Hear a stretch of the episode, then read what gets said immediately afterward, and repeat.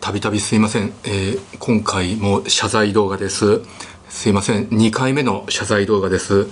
えー、ことの経緯をお話しさせていただきますと、まあ、松本人志さんの文春報道に、えー、対して僕自身の意見を最初に動画で述べさせていただきましてでその時にですね少し批判的なコメントとかあと低評価がですね8%ぐらいあったんですね、まあ、普段僕高評価率98%で低評価2%なんですけど今回8%ぐらい低評価があって僕の中ではあの炎上してる状態だったので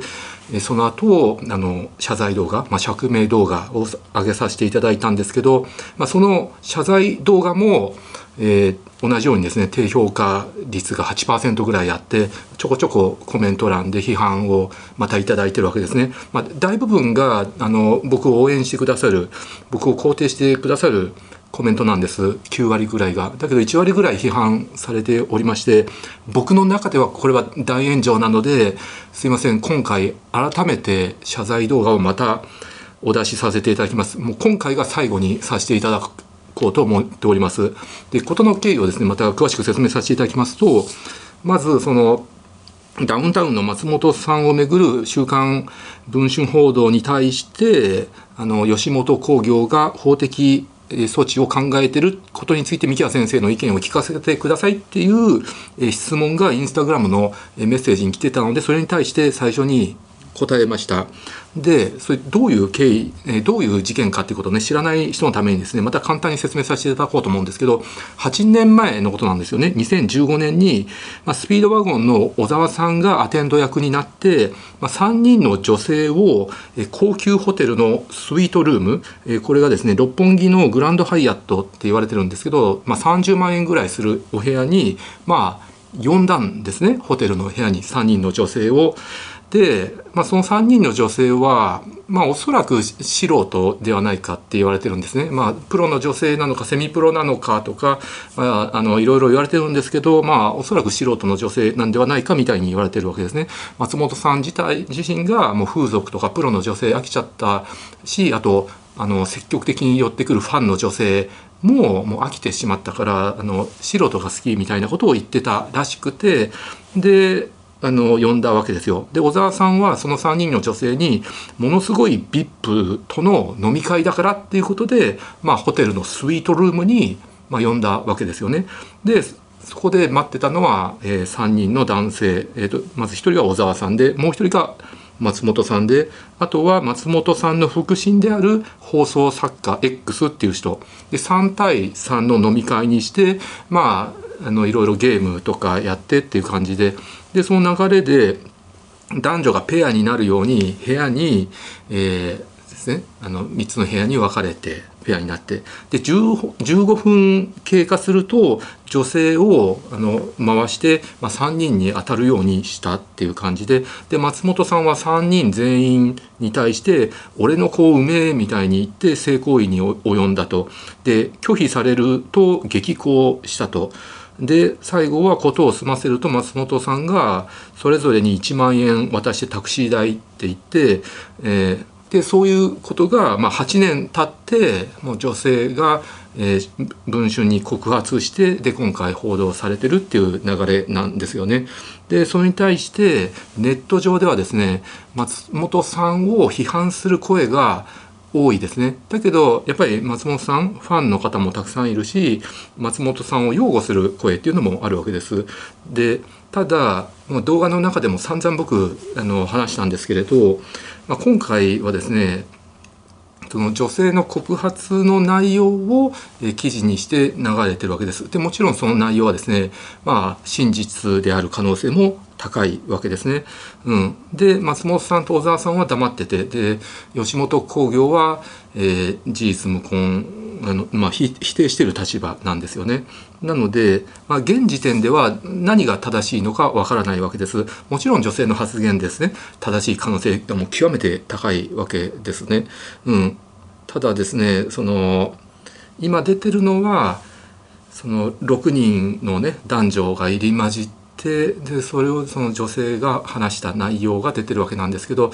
実際にどういうことがあったのかどういう経緯で集まったのかどんなふうに盛り上がっててどのような性行為したのかっていうのは本当のこと言うと6人にしかわからないんですね。僕それも動画で散々話したんですけどで6人がまあ、真実を知ってるとで女性が文春にあの告発したとでその告発した記事が出ててなんですけどまあおそらくですねその記事になってる内容っていうのは実際にあったことのまあ、真実だ真実だとしても、まあ、1%ぐらいの内容だと思うんですよね。他にはもういろんな経緯でいろんな内容ででお互いはどっちのファンでとかもうなんとかとかもねあったのかもわからないしもうどういうふうに盛り上がったのかお酒をどれぐらい飲んだのかっていうもんですね。本当のことはもう6人にしかわからないんですけどそのわずかですね1%の出てる内容をもとに僕も含めて大勢の人たちメディアとか一般のね視聴者の方とかも誰々が悪い誰々が悪い本当は悪くないとかね言ってるわけですよ。で松本さんを擁護してる人はあの女性を悪く言う人なんですよね。まあそれも僕は良くないと思うんですよ。まあそもそも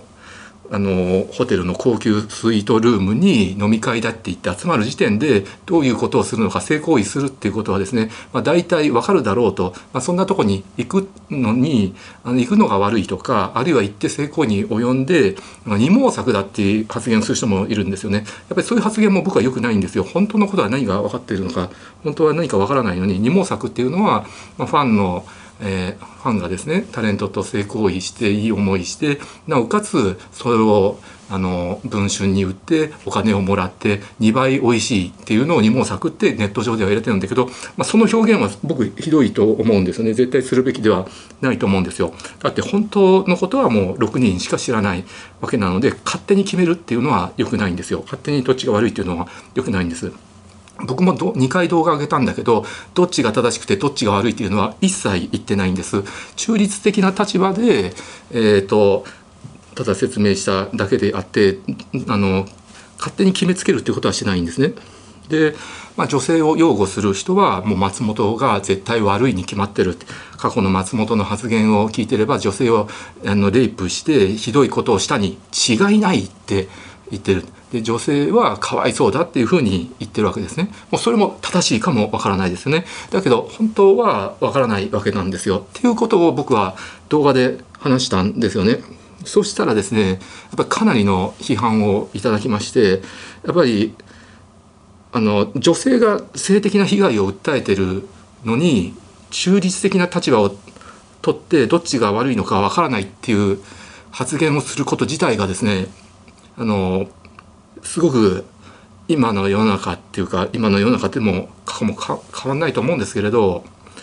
もうこれはダメだってもう僕は思いました。はい、やっぱり女性が被害を訴えてる場合真実は分からなくても女性が被害を訴えてる時はあの世の中の大部分の人とかマスコミとかはやっぱり女性を擁護して男性を攻撃するっていうことになるわけですよね。うん、なので、まあ、今回はもうあのすごく勉強になりました。この動画を上げさせていただきまして。もちろん僕のことを擁護してくれる方もいらっしゃるんですけど、まあ、僕以外のですねいろんなその何ですかミヤネ屋が YouTube 上げててそこのコメント欄とか見てても、まあ、多くの人はですねやっぱり女性を擁護してまあ、松本さんが悪いと。松本さんが性的暴行したレイプしたって松本を殺せっていう声がひどいんですよね。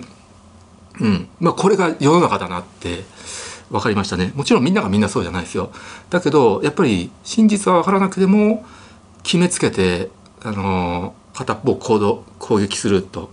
うん、それはその攻撃したい人がそれを望んで決めつけて攻撃してるのかあるいは本当にそう思ってるのか。あるいは女性の方で過去に本当に性的被害を受けてすごく心に傷を負ってる人はもう絶対にこういうあの事件が起きた時は女性側に寄り添う。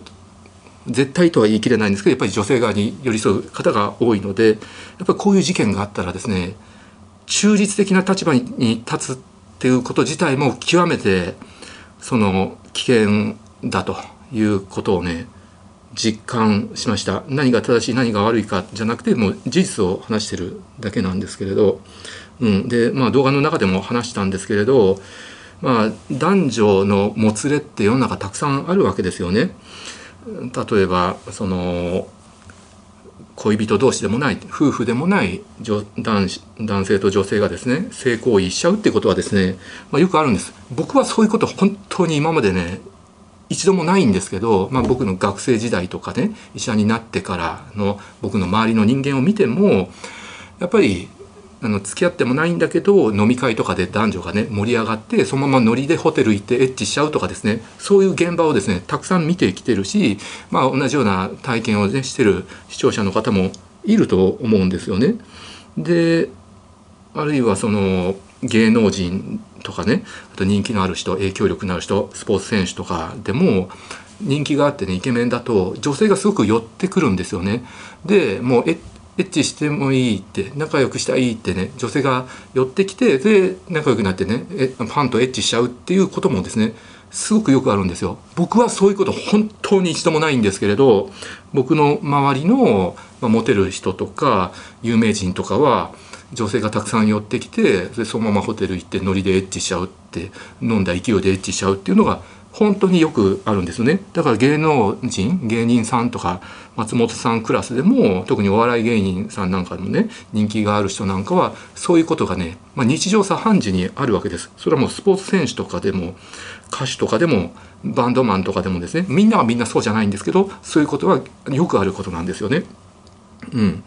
あるいは、まあ、つつもたせとかハニートラップっていうこともあるわけだし、うん、あとはまあそういう付き合ってもないのにノリでエッチしちゃってでその後ですねあの連絡してもね相手にしてくれないとか他の女の子の方に行っちゃうとかだと、まあ、それその腹いせにレイプされたとかあの性的暴行を受けたとか一方的にやられたっていうふうにあの持ってですね嘘をついてあの被害を訴える人あの被害を主張する人っていうのもいるわけだし、えーね、国会議員の方でもねセクハラを受けたって言ってよくよく調べたらそれはあの女性がね嘘をついてたとかですね、まあ、そういう事件も時々あるので、まあ、実際にその多くの場合は男性に原因があって男性が暴行したっていうのねやっぱり多いと思いますけど一部にはあの女性が嘘をついてて被害を訴えてるとかあるいはあのそうですよ。芸能人ファンだって言ってひどい目にあってひどい目に遭ってないんだけれどあのそれを記事にとしてね売るっていうのもですねあるかもわからない。だけど今回の女性に関しては本当にわからないわけですけれどだからわからないのでわからない前提で中立的な立場で話したんですけどやっぱり中立的な立場で話すだけでも女性に対して気遣いがないっていうふうに言われてしまってもうこれはこの世の中ではもうどうすることもできないんだなって思ってすごく自分自身勉強になりましたんで今後はですねこういうことをあの取り扱う時説明する時は今まで以上に注意してお話ししようと思います。あの僕は常にですね女性の味方であって女性を擁護する側で話してたんですよ。本当に女性が被害に遭わないように女性を守るっていう立場でいろんなこういう事件もですね話してきて例えば香川照之さんが高級クラブでですねそのブラジャー取って何々っていうことをした時でも僕は香川さんが悪いとであの高級クラブっていうね風俗店でもないとこでそういう性的なことをするのは良くないって僕は話して女性を守る立場で話したんですけどその時はですねあのまたそれはそれで叩かれてしまったんですね。あのそれみんながみんなそうじゃないんですけど、まあ、高級クラブっていうのはそもそもそういうところだと。で、まあ、性的なことを受けても、まあ、そういうものだって実はそうなんだよってでお前何も分かってないだろうって僕叩かれちゃったんですよ。でそうなのかなって思ってで、まあ、僕の知り合いでもですね高級クラブが好きな人そういうとこに通ってる人いっぱいいるんでそういう人の話聞くとですねみんながみんな口を揃えて「香川照之悪くないよ」って言うんですよね。でもそういうところだもんって俺だってだってやってるしそこで働いてる女の子だってそういうの分かっててやってるのにそれ女が悪いんだよって女が金目当てにそれ記事を売ったんだよって言うんですよ。で僕はそれは100%信じてないんですけど僕の周りの人で高級クラブいう人はですねみんな香川さん擁護して女が悪いって言うんですよ。っていう感じで僕は常に昔から女性をなるべく守ろう守ろうという発言をして今回も基本は女性を守る立場で発言したわけなんだけどでもまだわからないからっていう形で中立的な立場で話したわけです。あとは最初の方にも話したんですけど僕まあ本当に松本さんのファンなんですよね。ダウンタウンさんずっともう高校生ぐらいの時からファンなのでファンですよって話してその流れで話したのでまあそれもあって松本さんを擁護してるっていうふうに捉えられたのかもわからないんですけれどまあという感じで今後はこういうニュースをですね扱う時はもう今今まで以上にですね気を使って言葉の一つ一つに気を使ってお話しさせていただこうと思います。基本的にやっぱ世の中の流れとしてはあの真実は分からなくても女性が性的被害を受けたって訴えてる場合はまあ世の中のほとんどの人は女性を擁護してあの真実は分からないんだけれど男性が暴行したっていうふうに決めつけて判断して発言する人の比率が多いなっていうふうに